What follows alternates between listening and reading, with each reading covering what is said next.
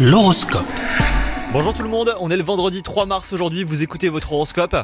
Les cancers, si vous êtes en couple, la journée sera très agréable. Profitez de cette période bénéfique hein, pour partager des activités avec votre partenaire. Privilégiez euh, la tendresse et l'écoute par exemple. Quant à vous les célibataires, vous pourriez faire une rencontre passionnelle. Évitez pour autant hein, de faire des plans sur la comète. Si vous recherchez euh, du travail en ce moment, une opportunité pourrait se présenter à vous les cancers.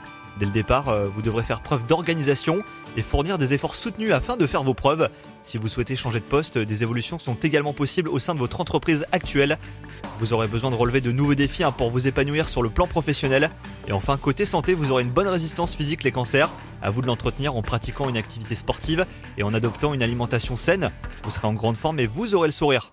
Bonne journée à vous les cancers